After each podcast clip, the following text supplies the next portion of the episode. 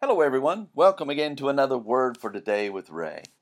So thankful that you're with me again today. And uh, why don't we just go to the Lord in prayer and get our Bible study started right by asking God to bless our time together. Heavenly Father, we do ask you to bless our time together in your Word. I know that you promised that you would guide us into all truth by your Holy Spirit.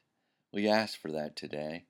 Lord, you said it's not by might nor by power, but by my Spirit uh, that things are done. So we ask for the power of your Holy Spirit to live according to the truths that we learn. Lord, we bless you and thank you for Jesus who gave us access to you to ask for these things. And it's in his name we pray. Amen. The title to today's lesson is The Manifold Wisdom of God. And it's taken from the book of Ephesians, chapter 3, and verse 10. According to Paul the Apostle, God's desire was that every person see what is the fellowship of the mystery, which from the beginning of the world has been hidden God, who created all things by Jesus Christ. This mystery was that Gentiles and Jews were to be participants in God's redemption plan of salvation.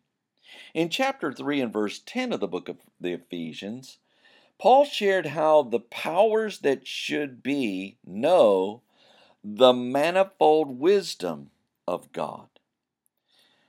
Where we read, To the intent that now unto the principalities and powers in heavenly places might be known by the church the manifold wisdom of God. The verse begins, To the intent that now unto the principalities and powers. Paul began with the words, To the intent that, which means in order that, so that, because, unless, now or at this time, and in the present, unto the principalities, which refers to the first, beginning, origin, and in the first place, and powers or liberty of doing as one pleases, of authority, rule of government, and one who possesses authority both regal and with a crown. Not only was the mystery of God to be known by all people, but God intended for those who are in authority and power to know it as well.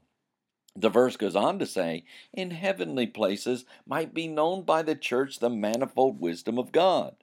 Paul continued in heavenly, which means celestial, high, and the abode of God in angels. Places might be known or be recognized, gain knowledge of, have thought of, and knowledge of. To certify, declare, understand, and to do it by the church which refers to a gathering of citizens called out from their homes into some public place or an assembly of people convened at the public place of the council for the purpose of deliberating, worshiping, and hoping for eternal salvation through Jesus Christ. Observe their own religious rites, they hold their own religious meetings, and manage their own affairs according to the regulations prescribed for the body in, uh, and for order's sake. And what is it they do? The manifold or the variegated, marked, and with great variety of colors and much varied wisdom, which means broad and full of intelligence with knowledge of very diverse matters of God, which refers to the Godhead bodily and Trinity, which is comprised of God the Father, Christ the Son, and the Holy Spirit. God's intention was for those in authority in heaven and in the church to know the varied wisdom of God. When we think through these words of Paul, we admire God's intentional plan to include everyone in his salvation plan. He hid this purpose from those who are in authority in heavenly places, as well as those on earth, until Paul came along to deliver it. The expansion of the gospel of the kingdom of God was to all people, and everyone who will venture in faith to see it will know the manifold wisdom of God. Next time, Paul shares about God's eternal purpose. So read ahead, and we shall join together then. Until tomorrow, there is more. And may the Lord bless you and keep you. May he make his face to shine upon you and be gracious unto you. May the Lord lift up his countenance upon you and give you peace as you continue to study his word. In Jesus' name.